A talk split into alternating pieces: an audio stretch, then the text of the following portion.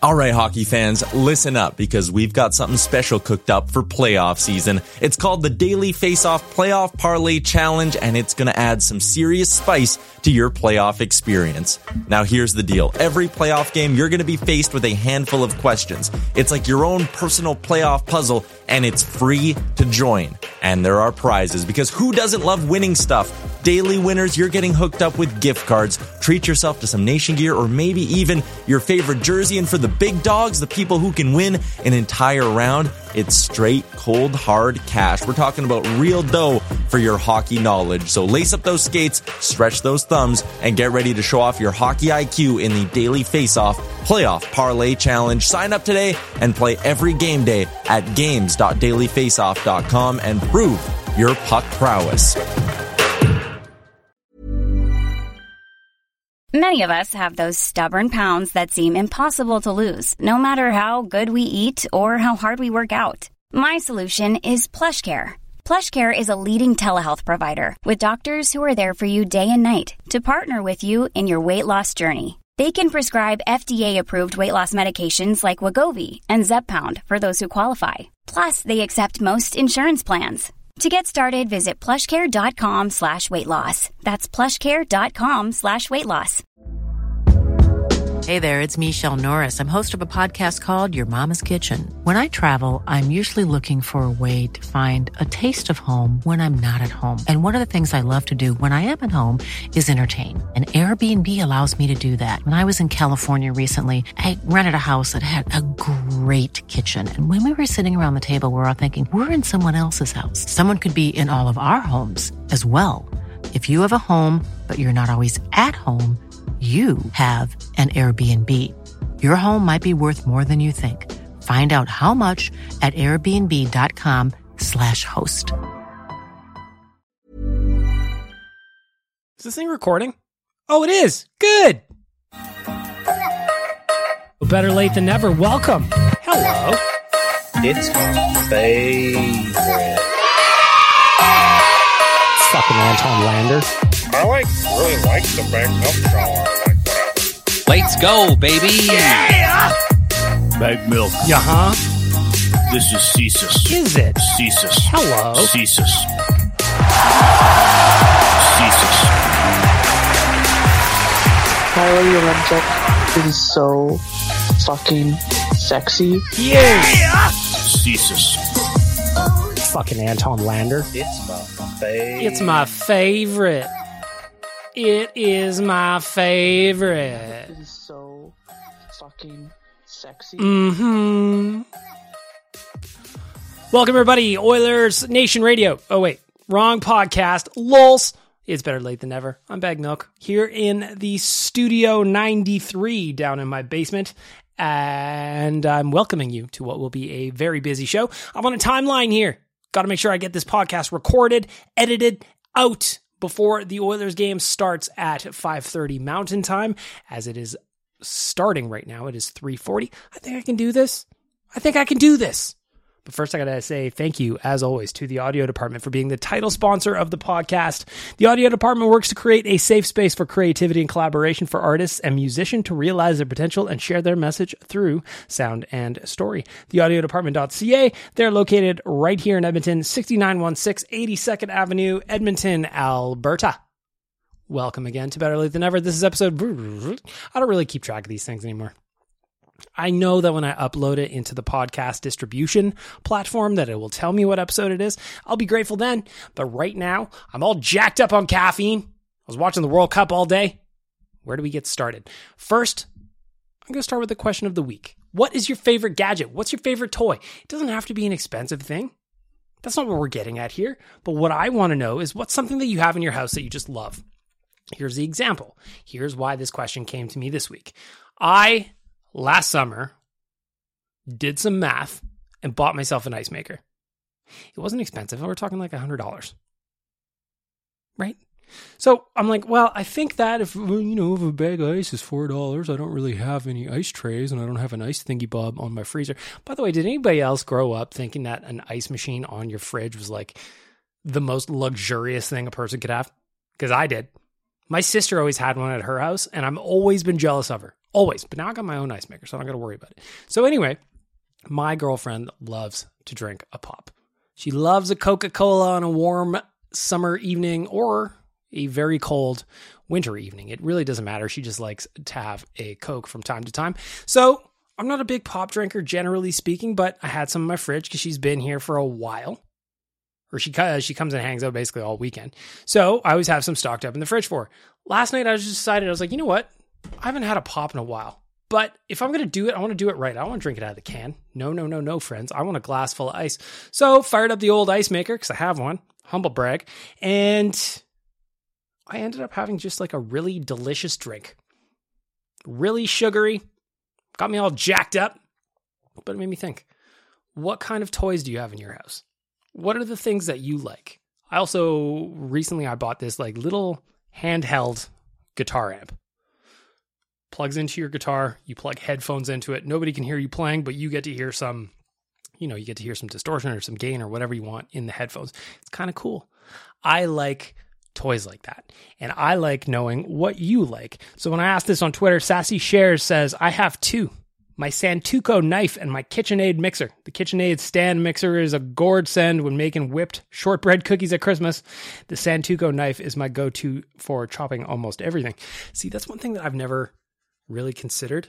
What kind of knives do you have at your house? What kind of knives do you have? Spend a lot of money on knives? Because I didn't. When I moved out of my dad's place, I think I was like 21, and I bought a knife set for the cheapest Canadian tire had available at the time. I still have those today. So that's 16 years later. I have not spent any extra money on knives. Probably should. Maybe like a good chef's knife. Maybe like a fucking Whatcha? What are those things called? what are those things called? Ugh. You know what I'm talking about. The gavelly looking things. Shows how much I cook. Anyway, I just love knowing what you guys have got going on in your houses. Mike has a beauty. Mike uh, sent me this, and it is a. Let's see if I can get the brand name on this. El Paso Chile Company quesadilla maker. It looks like a George Foreman grill. Uh, I also have a George Foreman grill. I bought one of those when I moved out again when I was 21. Fucking best. You know what sold me on it? The infomercial. If I could afford to buy Showtime rotisserie back then when I was 21 and I used to watch a lot of infomercials, I'd have one of those too, but I don't. But back to the back to the quesadilla maker. This is the kind of stuff I'm talking about. It's like those useless one job only things that we all have in our house, but you just love it. You just love it. Uh, Rev Recluse he sent me a he sent me a video to those fake hairsprays that you used to see back in the 90s.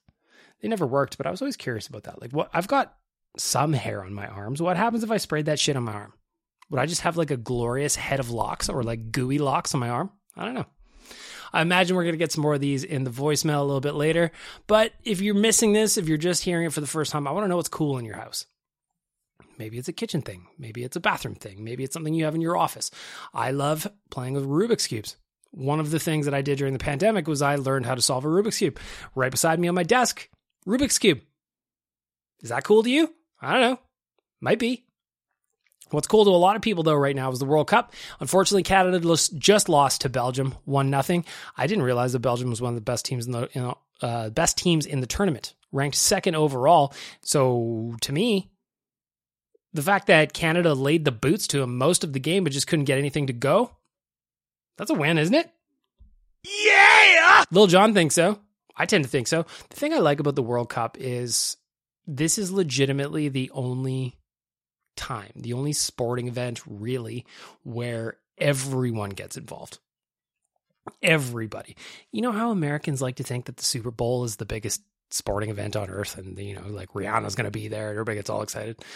The World Cup is actually that. It's what they think the Super Bowl actually is, where just everybody's in it. And it reminds me just how crazy it is that it's in Qatar right now. I don't know if you've watched the FIFA documentary on Netflix that's going on or going around. It just got loaded right before the World Cup. It is not overly flattering to Sepp Blatter and just the general organization.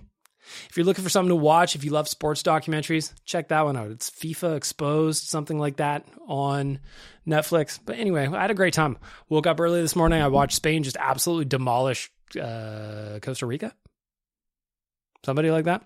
Anyway, World Cup's fine. I'm not a big soccer guy, but I did enjoy the Canada game. I'm sad for the boys because I thought they played really well, probably deserved a better fate. That's sports, baby. That's sports.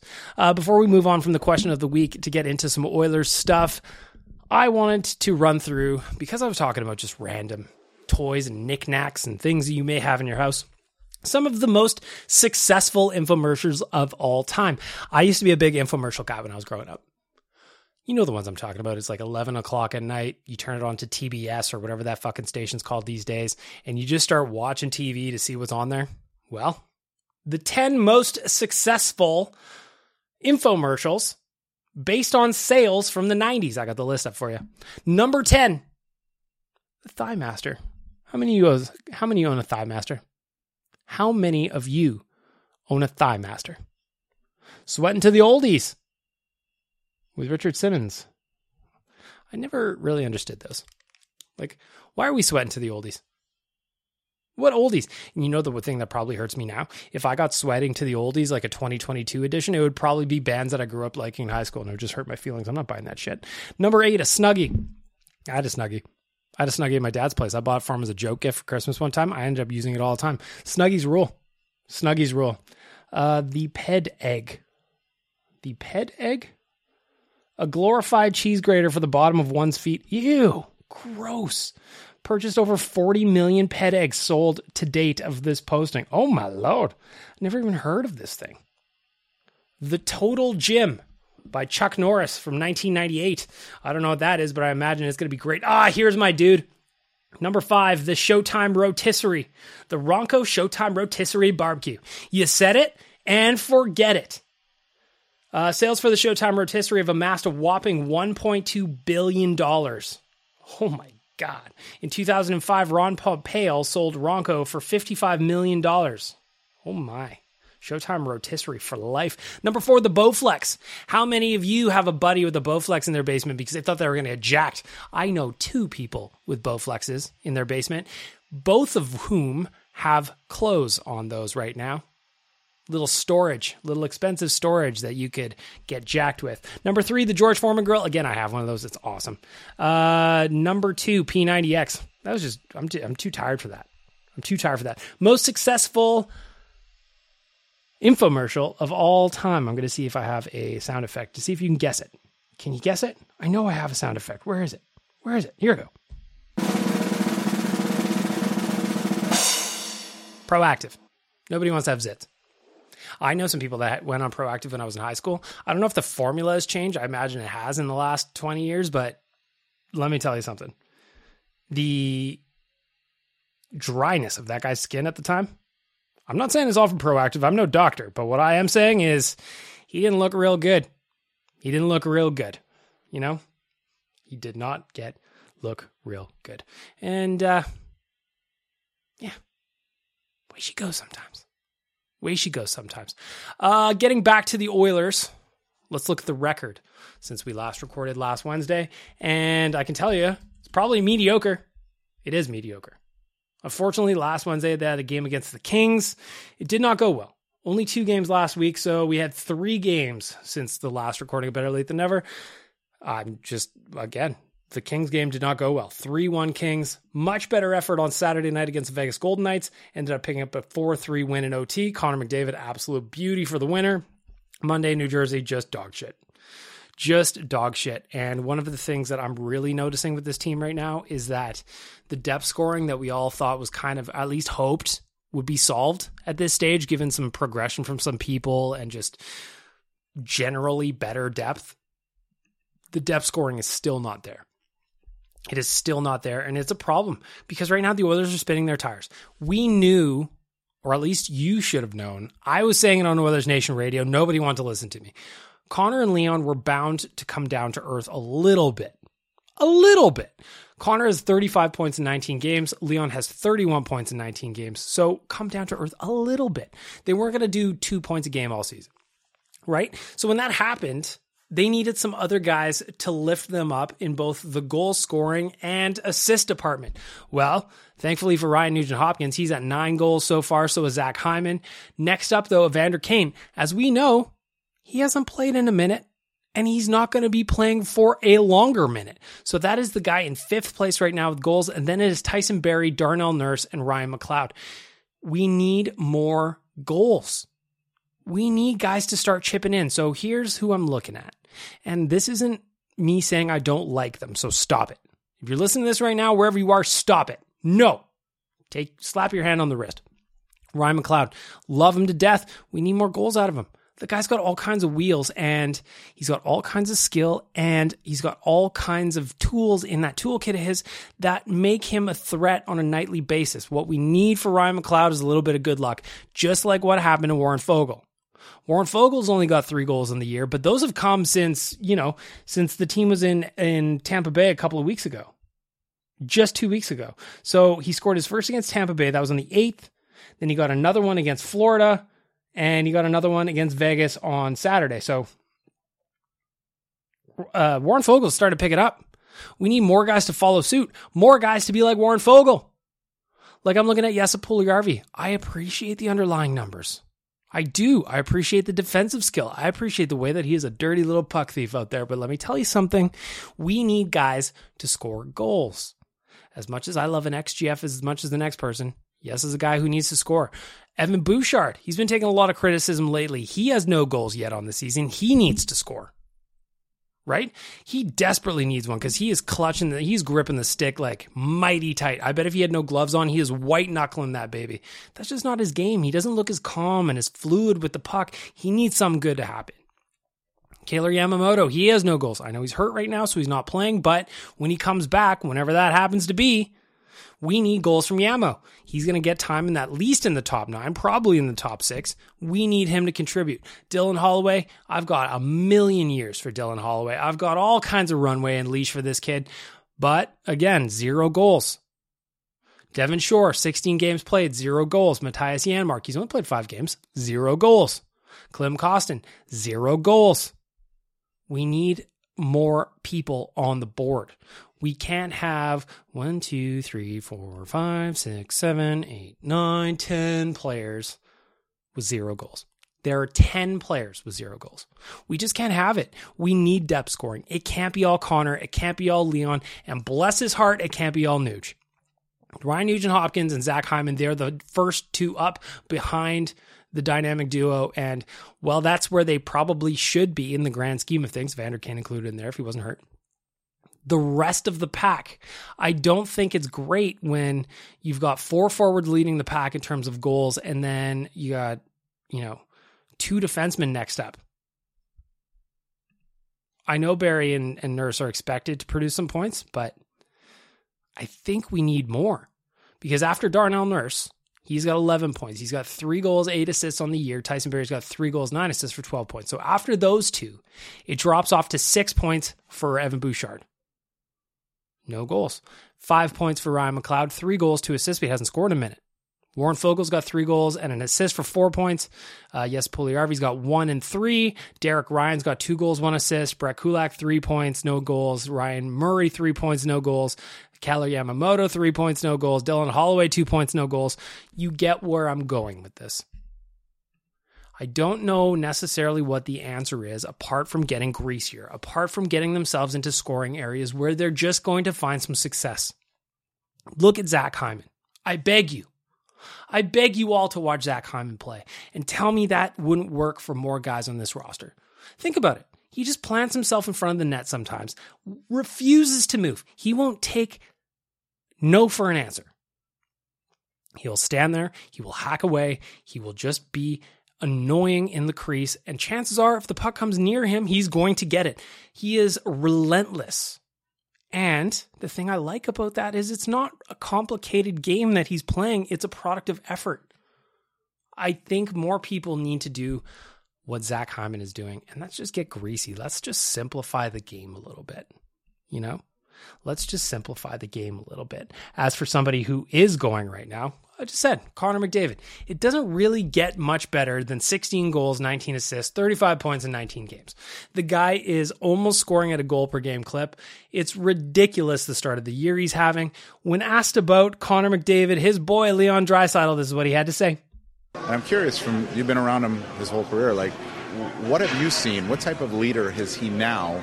And have you seen that maturation? Uh, yeah, he's. I think he's grown a lot in the vocal department.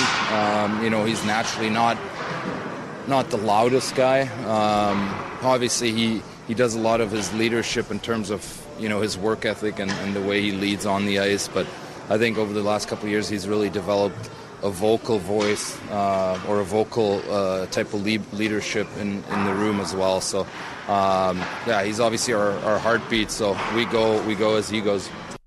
We go as he goes. Let me tell you, he's going. So we need everybody else going too. Can't just be Leon. Can't just be Nuge. Can't just be Zach Hyman. It's not, I'm not saying guys aren't working hard, but they need to simplify the game a little bit because Connor and Leon need help, and Nuge. Nuge needs help too. We'll see what we get tonight against the Islanders. I'm not going to do a whole lot against the Islanders because the game by the time I post this is going to be on. So I'm not going to worry about it too much. I'm just going to tell you it's probably going to be a 4 2 win for the Edmonton Oilers. You know it's going to be. You know it's going to be. Frank picked the Oilers, by the way, to win in case you are a fan of Frank's picks. Of course, if you go on to the link tree in my bio and my socials, go to the Frank's Pick store. 100% of the profits from those clothes going to the Edmonton Humane Society. I'm trying to raise a thousand bucks this year. So help me get there. I would be very, very grateful. But until then, it is time to get to the news.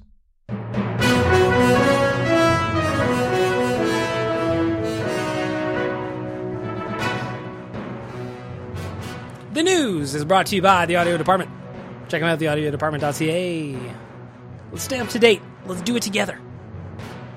See what's going on. Again, I mentioned the record since the last episode of Better Lait Than Never is one and two. Not great. Regulation losses too. That also sucks. So, what's happened? Well, I'm going to start with the loss to New Jersey because it started off so well. The Oilers started that game really well, really, really well. I thought it was honestly one of the best first periods of the season, and it happened on the road against a very good team. From there, the attention to detail just kind of fell off. And when you're playing a team that is as close to perfection right now as the New Jersey Devils are, you have to limit your mistakes. And while the Oilers didn't do a horrible job of that, too many mistakes ended up in the net. Stuart Skinner, he made the gaff on the second goal. He knows it. We all know it. I don't need to dive into it too too much. I kind of had Mike Smith flashbacks. Um, and then in, there was just giveaways at the blue lines. There was giveaways underneath the blue line, like around the goal line, I should say, below the circles. That shit drives me crazy.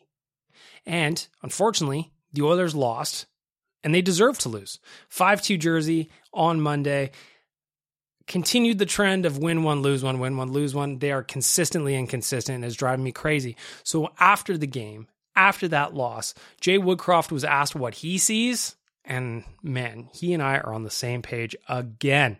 Well, I thought we started the game uh, fairly fairly well. I mean, we we let a goal in on the first penalty kill, but um, you know we outshot, we outchanced uh, the other team in the first period. We made it one-one hockey game. We had chances to go ahead. We didn't find that that next goal, and then you know I thought there were there were just some self-inflicted errors that we have to clean up uh, in our game. Um, and when you play a team that's on the roll that they're on. Um, you know they make you pay for those individual errors, and uh, we were made to pay tonight on on some of our mistakes. Exactly, made to pay on some of their mistakes. The Oilers started off like a house on fire. They just can't keep it going for 60 minutes, which was frustrating because they did against the Vegas Golden Knights just a couple of days earlier to get back in the win column in the first place. We'll see.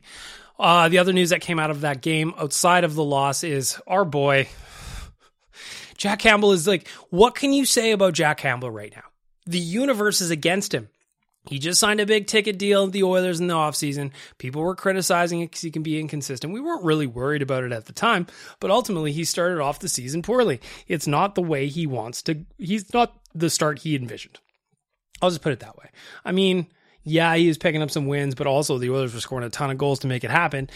In 10 starts, Jack Campbell is 6 and 4. Again, not horrible, but he's got a 4.27 goals against and an 873 save percentage. So, I mean, uh, there's not a whole lot of good going on there.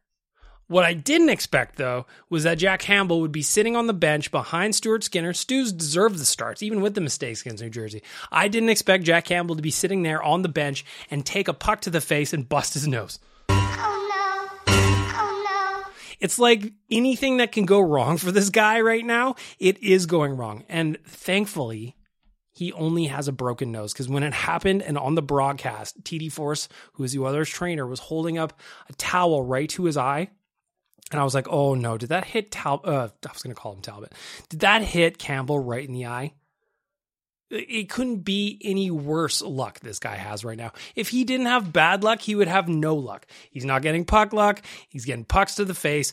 All kinds of jokes came on about how he tried to save it with his glove hand and he missed and it hit him in the face. It was just like, not what he needs, you know?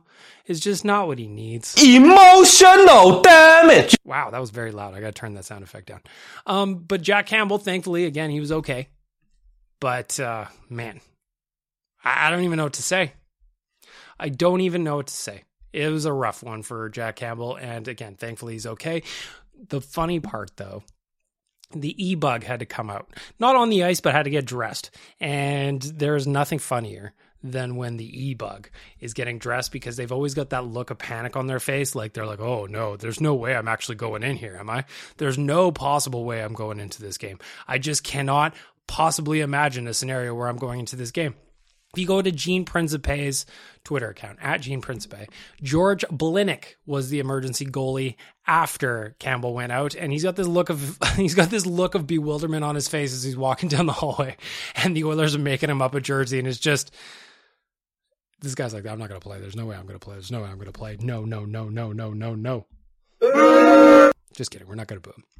But it was one of those ones where could you imagine you're an e-bug and you're at the game and you're just like, I'm just happy to be here. I get to watch this game for free. That's pretty dope. I play Div 3 men's hockey somewhere else and then you get called to get dressed because one of the goalies on the bench went down. Oh man. Given the way that the Oilers were losing that game, I honestly wouldn't have minded. It would have been more, more entertaining than what actually happened, to be honest. You know? Probably. Anyway, we'll see what happens with Jack Campbell's busted nose. All I know is it's a little bit wider than it normally is. He has got some swelling in there. And if you listen to Oilers Nation radio yesterday, we learned, Dan brought it up, and I confirmed it via a post from the UFC. If he had blown his nose after taking that puck to the eye or the nose, his eyes would have swollen up like balloons. I didn't know that was a thing. Don't blow your nose once you've got a broken nose, okay? I think that's what we're learning. That is what we're learning.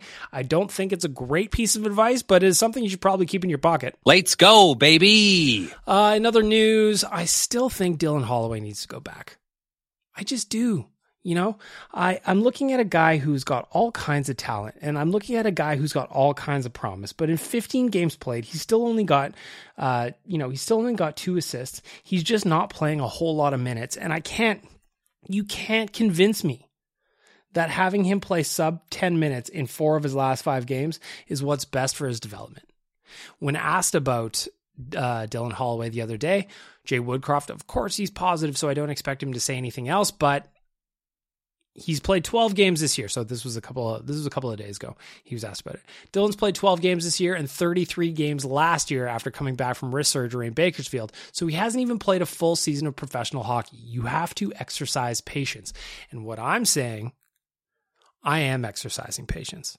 I am doing that. I am believing in this kid, but understanding that having him play big minutes down in the Bakers down with the Bakersfield Condors and his future teammates like Xavier Bourgault or Raphael Lavoie or anybody in between there is probably going to be best for his development overall. I just believe it. And I don't think that you're going to convince me otherwise. Unless he turns things around and just starts going on a heater of all heaters i just i can't buy it. I just cannot buy it. And we'll see what happens. I'd love to be wrong. I'll put it that way. I would love to be wrong. Uh, another thing that happened, there was a great quote from uh, Mark Spector this week after Klim Kostin got recalled to the Oilers from the Bakersfield Condors. Uh, this is from Mark Spector, and I quote When Klim Kostin's agent told him he had been traded to Edmonton, the first call he made was to childhood friend Dmitry Samorukov. Hey, Sammy, I'm coming to town. Unfortunately, as we know, Samorukov was the player going the other way to St. Louis. I just thought it was kind of funny. Like two Russian players, like, hey, we got to play together. Like, that's so cool. We've been friends for a while. I love it. Oh, we got traded for each other? uh, shit, I love it. I absolutely love it. You know? It's just one of those small world stories. And uh, first of all, what is what's the likelihood of two childhood friends making the NHL in the first place, let alone getting traded for each other? You know. I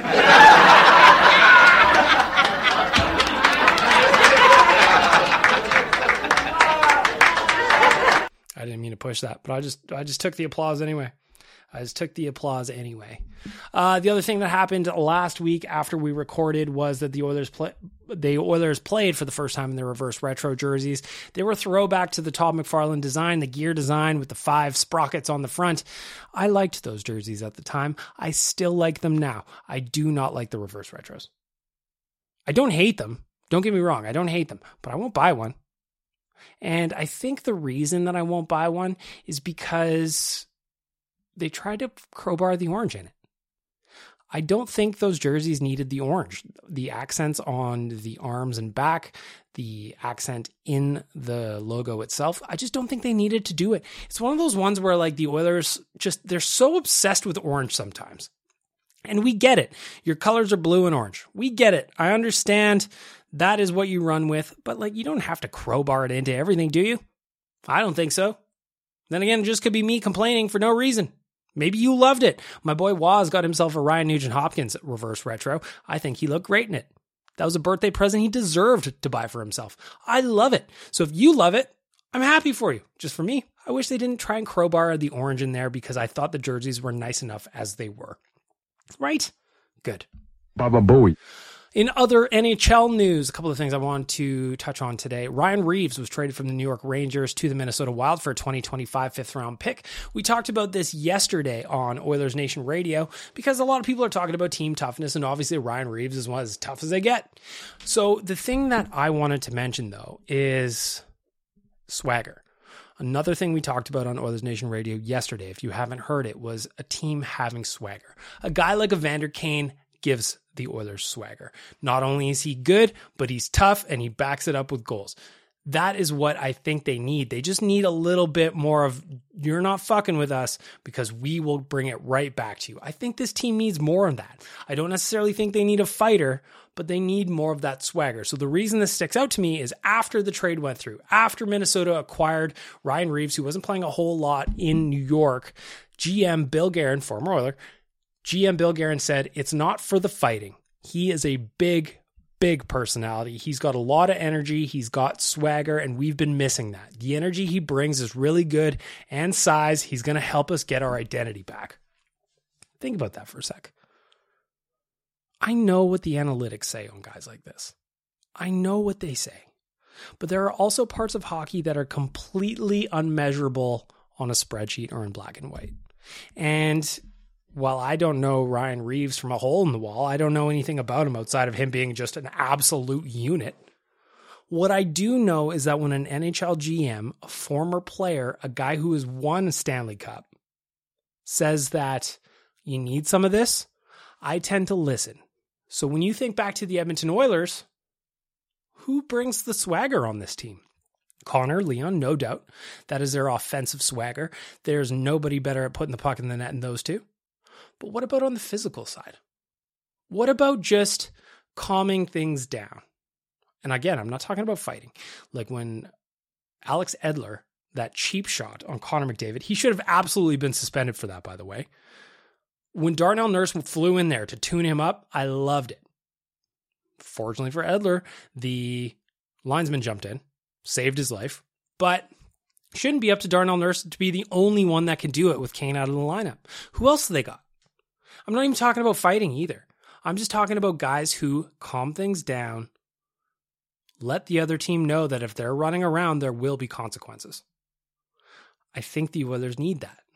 I don't know that it's a guy like Ryan Reaves that who's just a guy who's going to fight for you. I'd rather have. Do you remember uh, Chris Neil from back in the day with the with the Senators? I'm talking about young Chris Neil. Forget about the jersey retirement and the Sens taking shit for doing that. Like I don't get it. You can retire whoever you want. I don't care when Chris Neil was at his best, he was a guy who could chip in with some offense, and he was a guy that could dummy you if you got out of control. Man, would I love that on the Oilers. Another guy I'd love on the Oilers is Cale Makar. Cale Makar just set a NHL record for the fastest defenseman to ever hit 200 points. He just hit 200 points in 195 games. The guy is an absolute stud. Before that, it was Sergei Zubov, who, by the way, Uh, uh, he got 200 points in 207 games. By the way, Sergei Zubov used to ruin my dreams. He used to haunt me when the Oilers would play the Stars all the time. And now I fear that Cale Makar is going to be that guy too. So, looking around the NHL, there's stuff happening. Over at dailyfaceoff.com, Frank Seravalli put out his trade bait list. Ryan Reaves was number 18 on that list. He's already gone. Bo Horvat's on there. Patrick Kane's on there. Jonathan Toews is on there. There's a whole bunch of guys on there, some of which I think the Oilers need, some of which I think could help around here. Whether or not that actually happens, who knows? We tend to hope for trades in November, and nothing really happens for the most part until the new year. So chances are we're going to be waiting for the Oilers to pull themselves out of it. And if they don't, well, I don't know what they're going to do because they don't have a coaching fire to turn things around like last year, what happened with Dave Tippett. I don't think it'll get that far. I really, really don't. But at the end of the day, it's going to be up to the players to prove me wrong or prove me right, I guess, right? That's where we'll wrap up the news.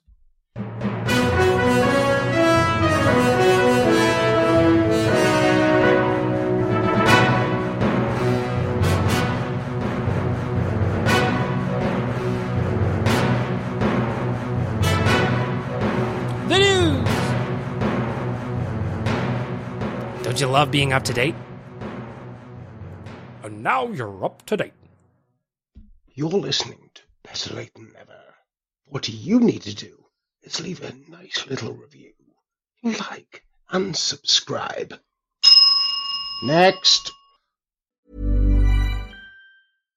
If you're looking for plump lips that last, you need to know about Juvederm lip fillers. With Juvederm Volbella XC and Juvederm Ultra XC, your lip look, whether it's subtle or bold, can last up to one full year with optimal treatment and no additional maintenance. Find a licensed specialist and see if it's right for you at juvederm.com today. That's J U V E D E R M.com. Add fullness to lips in adults over 21 with Juvederm Volbella XC or Juvederm Ultra XC. Do not use if you have severe allergies or a history of severe allergic reactions, or if you're allergic to lidocaine or the proteins used in Juvederm. Tell your doctor if you have a history of scarring or taking medicines that decrease the body's immune response or that can prolong bleeding. Common side effects include injection site redness, swelling, pain, tenderness, firmness, lumps, bumps, bruising, discoloration, or itching. As with all fillers, there's a rare risk of unintentional injection into a blood vessel, which can cause vision abnormalities, blindness, stroke, temporary scabs, or scarring. For full important safety information, visit juvederm.com.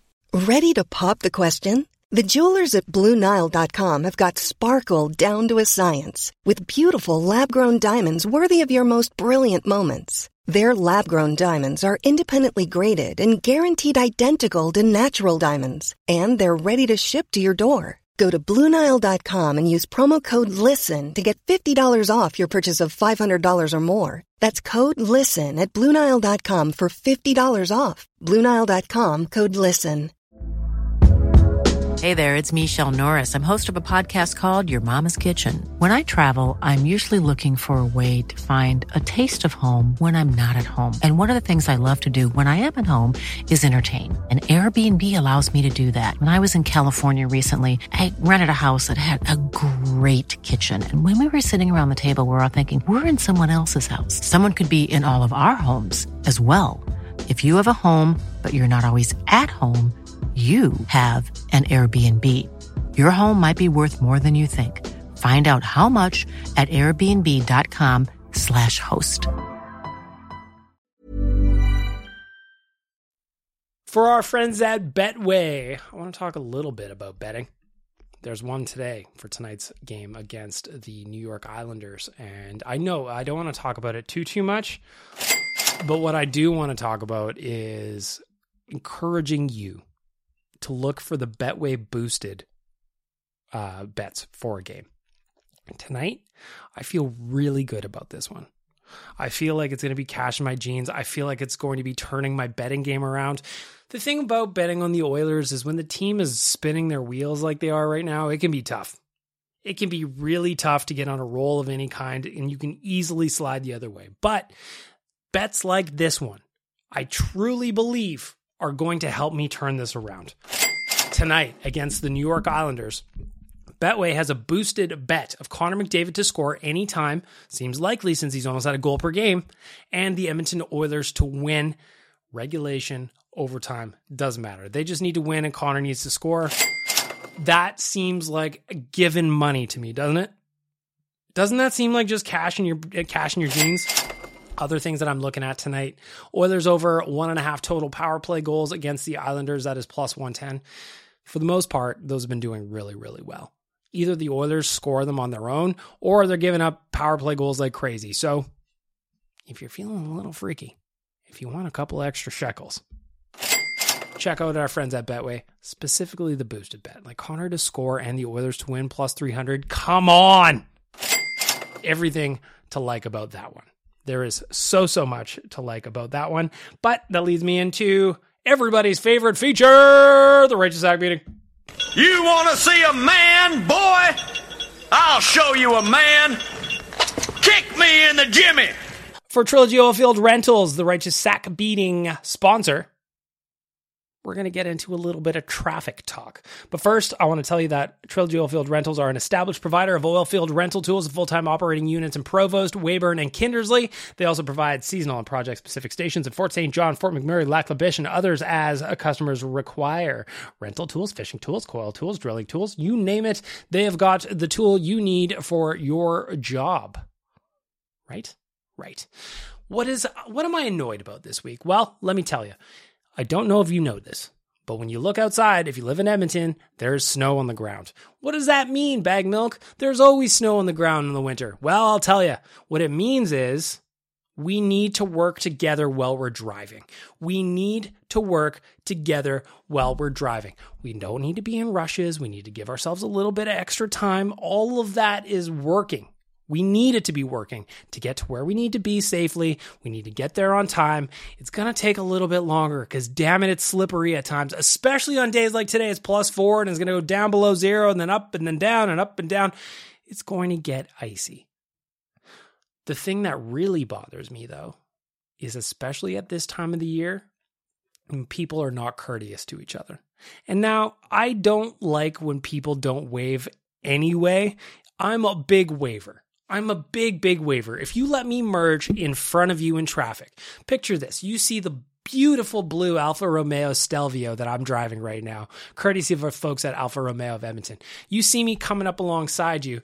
You notice that I'm in a merge lane and I've got my signal light on. You let me in. I guarantee, doesn't matter what time of day it is, I'm going to wave at you. If you can't see me because the back window of that beautiful car is tinted, I'm going to stick my hand out the window. If it's late at night, I'm going to fat flash the four ways at you. I want you to know that I appreciate the gesture. So, when you don't wave, when I let you merge or you merge in front of somebody else, I don't care if we're talking about a merge lane onto the Whitemud, a zipper merge, or any merge in between. If you do not wave to the person that let you in, it drives me crazy to the nth degree. And there's two things I think should happen. One, you should have your license taken away just out of courtesy.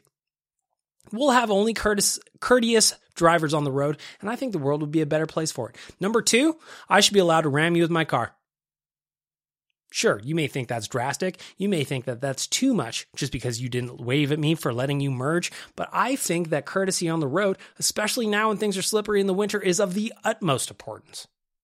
And if you don't let me merge, or you merge and uh, don't wave, well, I've got beef with you. Just so you know, I will take notes on your car. And if I see it again, I may not let you merge. It's cold in these streets. We need to be friendly to each other. And if you're not being friendly to each other, well, you need to reevaluate your priorities. It takes two seconds to wave to somebody, probably makes them happy. And you can't do that, probably a shithead. And we will never go out for delicious double doubles together. No, no, no, no. I'm not sharing a coffee with you. I'm not sharing a laugh with you because chances are you're not going to find any of this shit funny anyway. So there you go. Wave to people when they let you merge in traffic. It's just common courtesy, for fuck's sakes. You want to see a man, boy? I'll show you a man. Kick me in the Jimmy. For Trilogy Oilfield Rentals, I've got a guest righteous sack beating this week coming in from Chandler. Chandler, what's pissing you off? All right. So, righteous sack beating in two parts. I'll try to make this quick. First of all, Alex Edler for that dirty knee on knee hit. That was ridiculous. Oh, 100%. Like, I'm so annoyed by it. And the NHL is just like, hey, this guy that's done it before, he literally needs Zach Hyman. Put Zach Hyman out for two months. He got two games for it. That was two years ago. He got tuned up by Wayne Simmonds. He did it again, this time to the best player on earth, the one that sells the jerseys, the ones that sells the tickets, the one that, even though we're in New York tonight playing the Islanders, Islanders fans are there to see. He knees Connor McDavid, nothing happens. It drives me crazy what this league is doing. Chandler, I cut you off. There's no place in this game for those dirty knee on knee hits. Edler has previous history. He needs to be suspended, and he's not going to be because you know the Department of Player Safety doesn't give a rat's ass about the safety of players and especially their superstars. Um, but I love that Hyman said something about it. I love that Connor stood up for himself. Good for him. Because Edler, dude, you're just trying to stay relevant. You're a dirty player. Get the hell off the ice. Get the hell out of this league. Just no, just it's you're done. That was uncalled. That was so unnecessary to hit knee on knee. Make it. Not only was it unnecessary, you know Connor's blowing by you. You stuck the knee out because you lost. You're a loser here.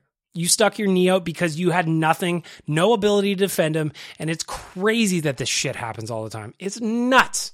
Nuts. Clean hit, fine. But knee on knee, that is Bush League. So I don't know what the hell is wrong with you, Edler, but get lost. And with that department player safety, you can get lost too. You don't give a rat's ass about the safety of your players. You're not going to do crap about anything. So, you know what? Like, you also can get lost. Like, screw you too. So ridiculous that this neon stuff is going to go unpunished. It just, it blows my mind how terrible they are. You want to see a man, boy? I'll show you a man. Kick me in the jimmy. For Trilogy Oilfield Rentals, the righteous sack beating, it's t- it's good to vent sometimes. You know, you gotta let it out. If you want to participate in this bit, hit me up with a voicemail. Just leave it as a RSB in there or a righteous sack beating. I will bring it over and we will play it alongside mine. We'll get your complaints out. We'll vent. We'll feel about good about it together. And while we're at it, too, by the way, leave me some reviews. I'm looking at the Apple Podcast app right now. No new reviews since October. Please leave me some reviews. Five stars, if you please. And then you can say whatever you want. I really don't care. Plug your own business. I don't give a shit. I'll read it anyway. Just give me five stars and then I'll get bumped up in the algorithm. Just a little bit, please. Please. Please. You're already listening to Better Lait Than Never. Why don't you tell a friend? A human? A family member? Yes. Even if you run a hotel. Manuel! Here we go. Yes. Leave a review. Yes.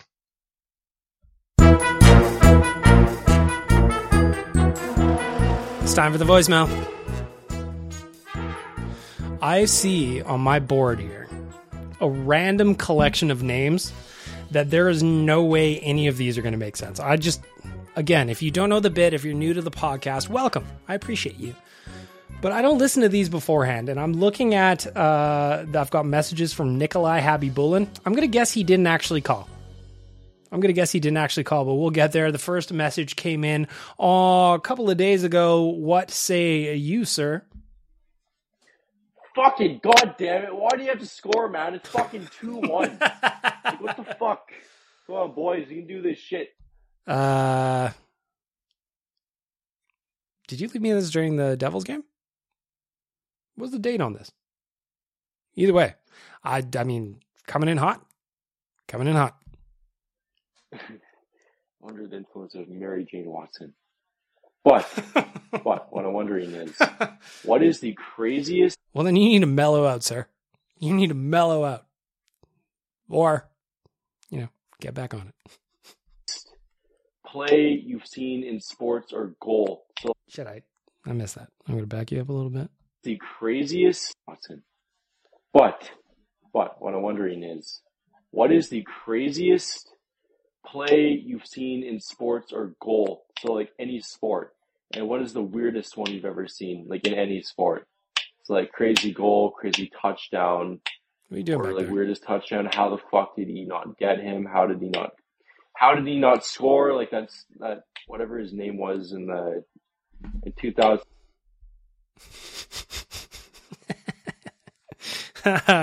Old high guy pressed the end message a little early. Uh, to answer the question, the craziest goal that I've ever seen, it's easy. You've all seen it too. You've seen it a million times. Patrik Stefan, you should be embarrassed of yourself. That was one of the ones where you're never going to see it again. If you haven't seen it, I'll recap it quickly. The Oilers are playing the Dallas Stars. The Oilers had the empty net to try and equalize the game. Patrik Stefan got a breakaway with said empty net. The puck bobbled over his stick. He fell down, did not get a goal. The others turned it around, and Alex Hemsky ended up tying the game. That is easily, without quite, whoop, bump my microphone there. That is easily, without question, the craziest goal I've ever seen. It's just weird. Again, you're not going to see a sequence like that in the NHL ever again. Uh, as for other ones, I was Oh, here's another one. Here's a good one. I was at the game against Calgary in the playoffs. I think it was game four, where Rasmus Andersson scored on Mike Smith from the other end of the ice. I was sitting right behind Mike Smith when that goal went in. So what I saw from my vantage point was the puck launching like six feet in the air. And I say, oh shit, to my buddy that I was there with. I say, oh shit, I think that's going in the net. And then dunk right in the net. That is, again, another goal you're not going to see in 100 years. I don't know what Mike Smith saw or didn't see at the time, but that was one of the weirdest ones ever. Fortunately, Ryan Nugent Hopkins got the game winner a little bit later in the game. It was not a blown effort by the Oilers, but ultimately, uh, that was just, that was insane. That was an insane goal. And it was one of those ones where in the moment, I was just devastated. Rogers Place went from being bumping pin drop quiet in a real hurry. Uh, next message from Agent Carter. Lee, get your ass over here and listen to the Better Lait Than Never podcast of Bag Milk. Damn, I can't erect all to give me some mooshu. Is that supposed to be Chris Tucker? Uh, how many of you have Chris Tucker impressions in your repertoire? I didn't expect that. Agent Carter, thank you. Thank you. I also love the Rush Hour movies. Scott, what say you? Hey, oh, bag milk. Hey, Scott here. Uh, just wanted to share a little bit of a story. Uh, I think I may have fucked up. Uh, you know what? Actually, I'm going to bring the boys in from work. Uh, they also fucked up as well. Oh, okay. I like where this is going already. First of all, you're going to say that you fucked up, and then all of a sudden you're going to back the bus over the boys from work. I like this already, and we haven't even got started. Scott, hit me with that story. Um, I'm kind of a superstitious man. And, uh, well, actually going back, uh, last year Kane had a fucking unbelievable season. Mhm. And, uh, me and the guys were pumped up. We're like, oh yeah, if he resigns over the, s- over the summer, we're gonna all get Kane jerseys. So lo and behold, he resigns over the summer and the season starts and we're like, you know what? Let's get these reverse retros that are coming out at the beginning of the season. We'll get them for opening night. Sure as shit. You know what? The reverse retros don't come out. They don't come out till I don't know when, like last week, which Yes. was fucking stupid. And we just went with the Royal Blues. But going back to how we fucked up is, uh, well, we order, put the order in. We got a smoking deal off the NHL shop. It was like 150 bucks per jersey, which is pretty good. We got the Royal Blues, and then the day the package comes in the mail is when Rain, or not Rain, Kane gets his, uh, wrist slit open by Fat Pat. Fucking sucks. I feel like we may have really fucked up. But, uh, you know what? We're gonna sport the jerseys anyways, and, uh, call her a day. Anyways, love the podcast. Bye. You know what, Scott? I'm going to absolve you and the team from work about all of that. I'm going to absolve all of you because let me tell you what. There is nothing, nothing that tells me that that was bad luck because you guys were trying to support a new player buying the new, very, very sexy jerseys. Blue and orange, come on. Hold up. Wait a minute. You guys try to buy those in support of, of Vander Kane. And the fact that they came in the day that he got hurt and you ordered them that early, I'm going to say it's the NHL's fault. I'm going to say that they should have had those to you before that. And I'm going to say that had they had those to you before that, probably would have happened. Or you could look at it a different way. If the NHL actually had referees that knew what they were doing, probably wouldn't have happened either. If you remember, I still think he was slew footed leading up to Patrick Maroon standing on his arm. And had they actually called the slew fit as a trip, which it was, probably wouldn't have happened and we wouldn't even be having this conversation, Scott. So I'm absolving you and all of your work buddies because you didn't do anything wrong. I was expecting a much different story than that. So I'm happy to take that off your shoulders. You didn't do it. You didn't do it. The NHL did it. Hey, Bag Milk. I don't know if you happen to know if there's another autograph session uh, coming up in Edmonton for the Oilers. I do not. Frankly, I uh before I get to the rest of your message, actually, you know what? I'll just play it and then I'll talk. But I just thought I'd ask because I googled around and I couldn't find anything. Um, yeah, I was kind of just curious if you possibly knew anything better. I don't. I don't know anything about anything. In fact, the Oilers don't uh, really do a great job of promoting their own shit. You know, maybe it's on Oilers Plus. Maybe we have to pay eight dollars a month or whatever that costs to be able to learn about autograph signings. Also, just you're asking the wrong person, Dan, because I'm not the guy that goes to these things.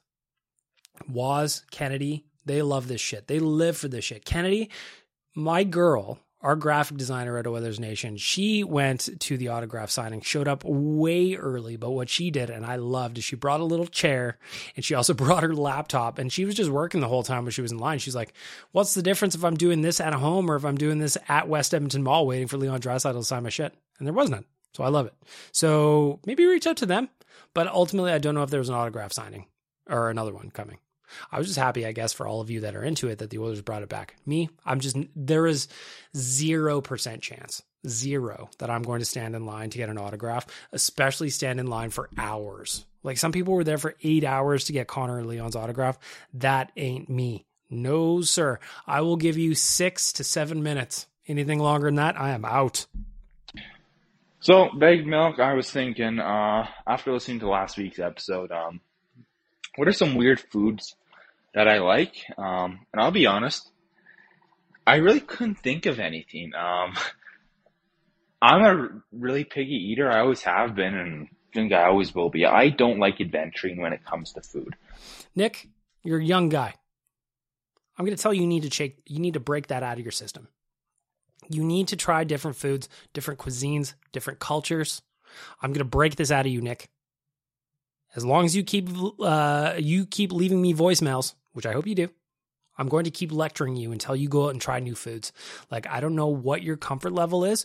Like is pasta too spicy for you? Like is that adventurous? Like just a spaghetti bolognese or something like that? Because if that's adventurous for you, I guess. Well, hang on. You know what? We're gonna listen to the rest of the message and then I will critique you. I like what I like, I eat what I like, and I don't venture much from that. Anyways, um, if I had to say something, when I was a kid, I would just eat spices straight up. Like I'd go walk by and just take some oregano and just eat it. I thought that was normal. And I guess the one thing I do now is I'll dice up an onion, saute it with a little butter, and just eat the onion straight up. just not, okay, okay. You're saying you're not adventurous with food, which I'm like, I'm going to try and break you. I'm going to try and teach you something. And I'm going to try and open your mind a little bit so that you grow up to be a more complete and well rounded individual. So that if somebody asks you to go for some dinner at a place you've never heard of before, instead of being like, oh my lord, I'm not going there, you accept it as a challenge. You accept it as an opportunity to try something new. That's the way I look at it. If you put something in front of me at a restaurant that other people have ordered, like I'm not talking about a trick meal, I will eat it. And I don't even care what it is. I will just eat it. If I'm in a different country and they put out 10 plates, all of the same food, and uh, all everybody's eating except me, I will eat it. I won't even ask you what it is. As long as it tastes good, I will eat it. So when you say that you will just chop up an onion and just eat the straight onion after it's been cooked slash melted and or cooked in butter or whatever, like we really need to expand those horizons. I don't want you eating onions, man. Like this is this arguably could be one of the weirdest things that you said you didn't eat anything weird. Well, I don't know about this one. Like Kylie, my girl Kylie with the ketchup on rice.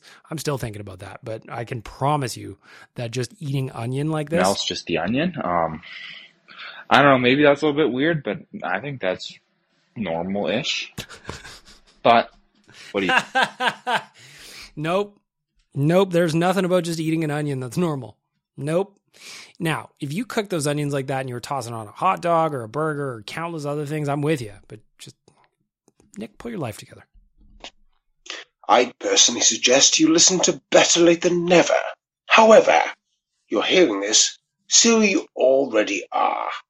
You're excellent. Go you. Shout out to Donkey Volley. My guy's putting in the work on this podcast, and I just want to say, Donkey Volley, I appreciate you. You rattled me when you told me your real name is Andrew, but ultimately, I appreciate you. I like that you're here. I like that you make these things for me. All right, uh, Nikolai Khabibulin has left me a message.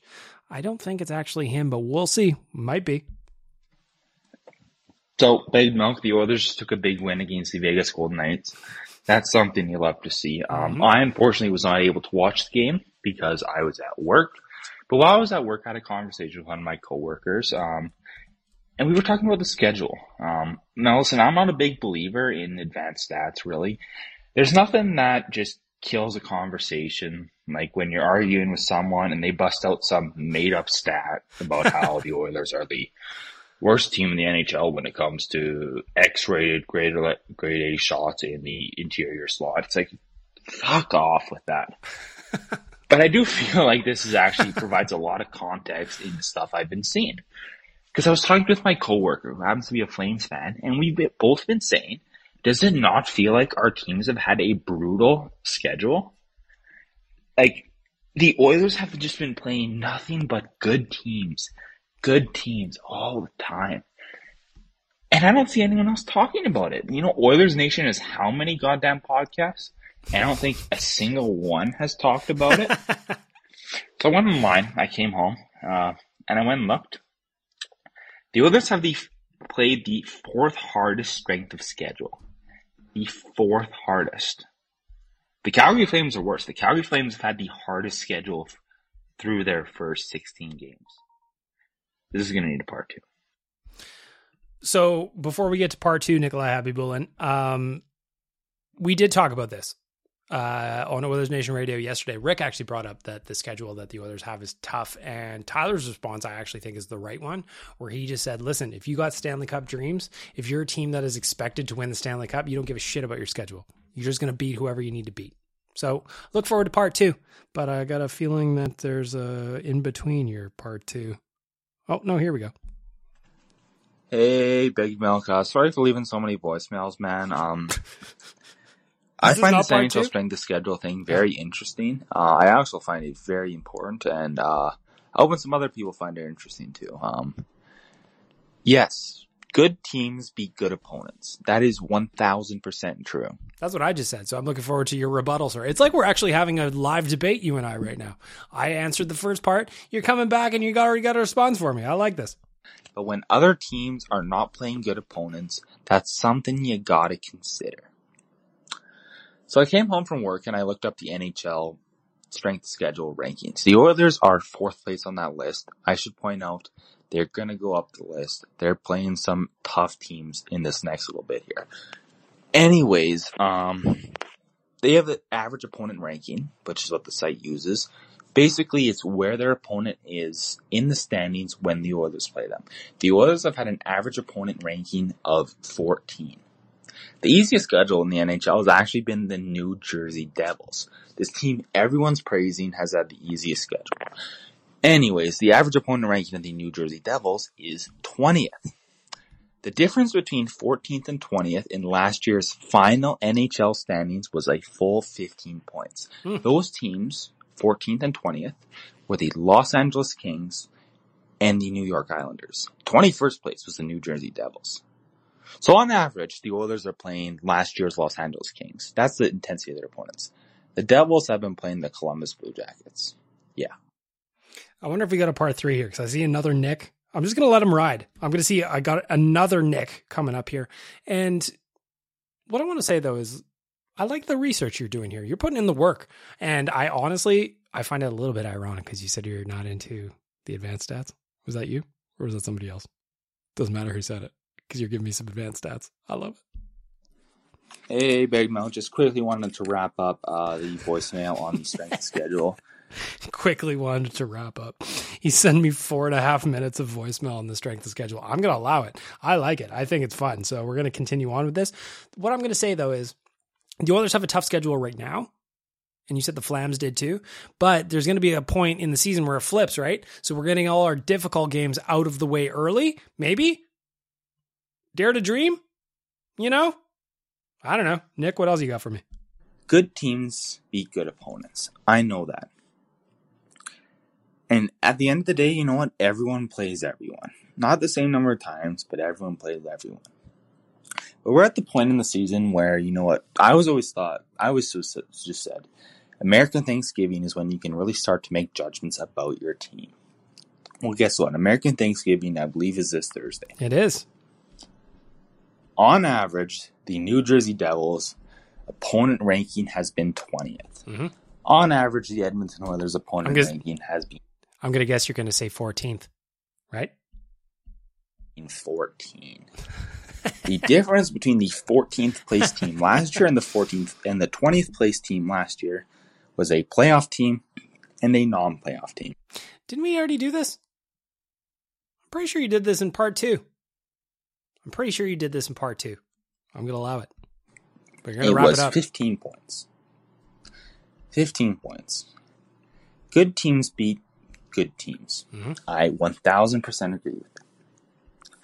But when not everyone is playing good teams, it's something you gotta consider. You know, it, All right, I'm going to wrap you up, Nick. We're kind of uh, kind of repeating now. If I didn't know better, I'd swear you're having a cocktail because the repeater's going a little bit. Um, so yeah, you're right. You ultimately got to win. The Oilers are win one, lose one, win one, lose one, and it's just not going to work right now. Today, November 23rd, Wednesday, American Thanksgiving is coming up tomorrow. The Oilers are sitting outside of a playoff spot right now. And if you know the general rule about being in a playoff spot at American Thanksgiving, this is not good.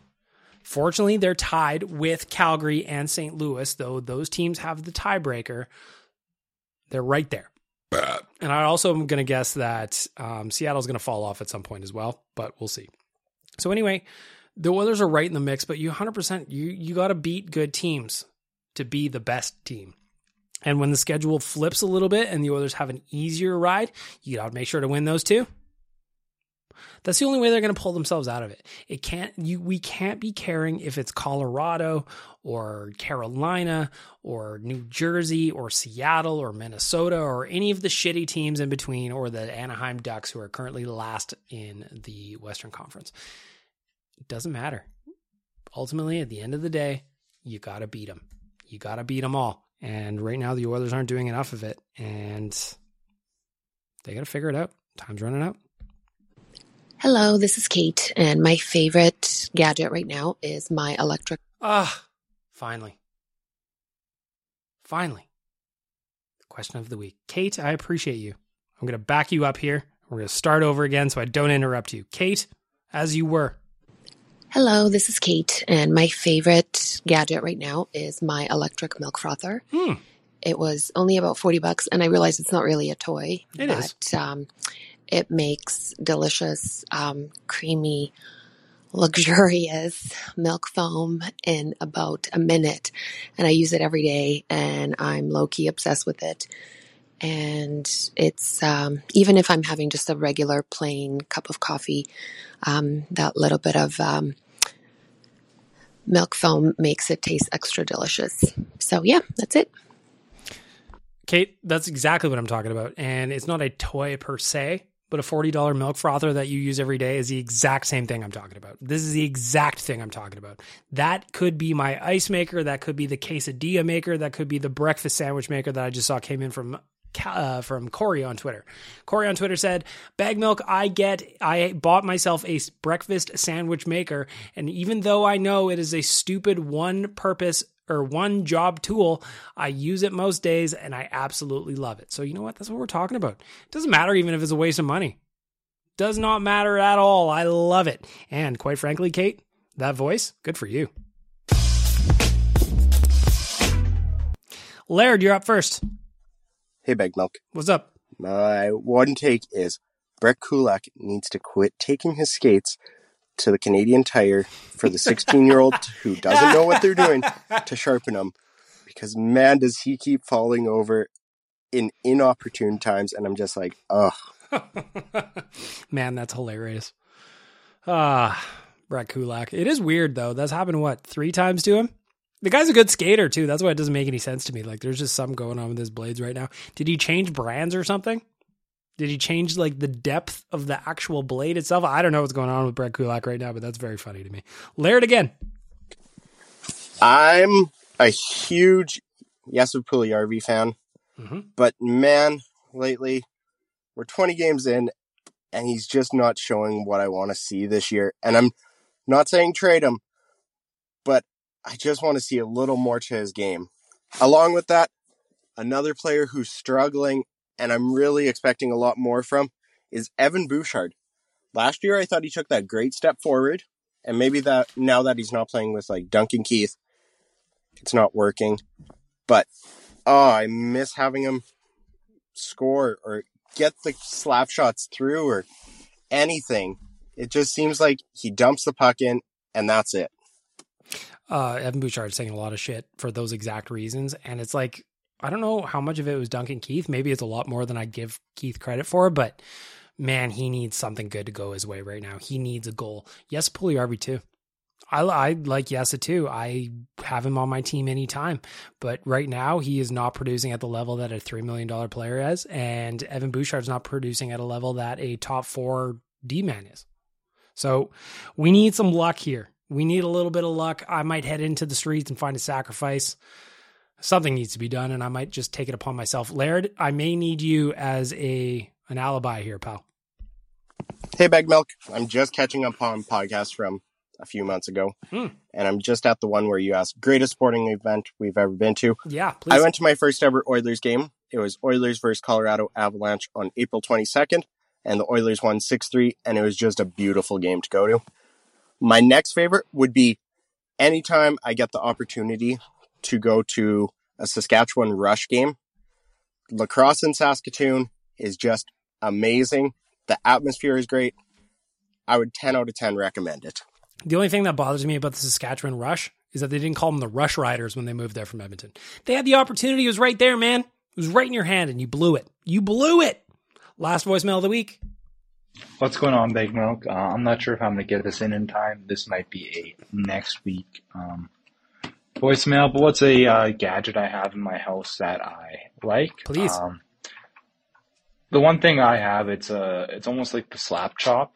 Uh, Mm. It's an onion dicer. That's Fuck all yeah. I really use it for. Um, I can't remember if I gave this voicemail or not, but my weird snack that I ate that no one else does is I'll dice up a whole onion, add a little bit of butter, I am now convinced that you were having cocktails when you left that message because there's no way you wouldn't remember telling me about eating just onion and butter. And the fact that you're leaving me a second voicemail on the same week and the same podcast to tell me the same thing, that is outrageous. Nick, what is going on at Chez Nick right now? What is happening over there? I appreciate the slap chop like device. Again, it's a single purpose tool that you have for the kitchen. I love them. I think they're very funny. But uh Nick, what's going on with you in this onion thing, man? and saute it and I'll just eat the onion straight up. You know, sometimes I'll just, I just, I'll just eat a bunch of onion, just not cook it. Love me some onion. that slap chop thing What the dices an onion like there's no tomorrow. I, I, I'm okay with a knife too, but nothing beats a little, little thin diced up and sauteed with the butter. Oh, Hmm. Very good, very good. So it would be that weird, weird thing.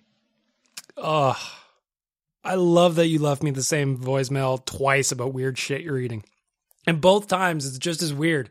Just sauteed onions. I love sauteed onions too, but I'm going to put it on something. You fucking maniac.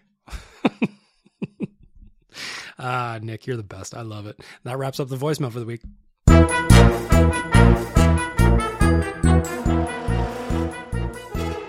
If you're like Laird and just catching up on some of the old episodes, feel free to chime in. I love a throwback to some of the old questions. Best sporting event you've been to? Which Oiler is your favorite? Your first ever favorite Oiler? Why did you fall in love with the team? What's the weird snacks you're eating? What's your favorite gadget you have in your house? Doesn't matter what it is. I'll just chime in. I'd love to hear from you. And there we have it. Another episode of Better Lait Than Never presented by Betway, the audio department, and Trilogy Oilfield Rentals. I want to thank you, all of you guys, for being here. The hockey game starts in 35 minutes. I'm just getting in under the wire.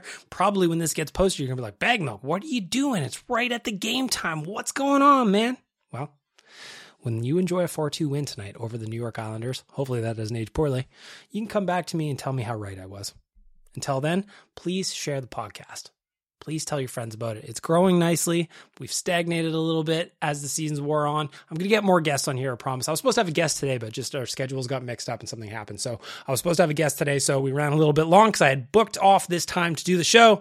And until then, we are going to say goodbye.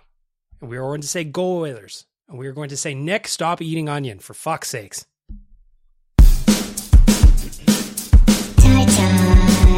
Why won't you kiss me?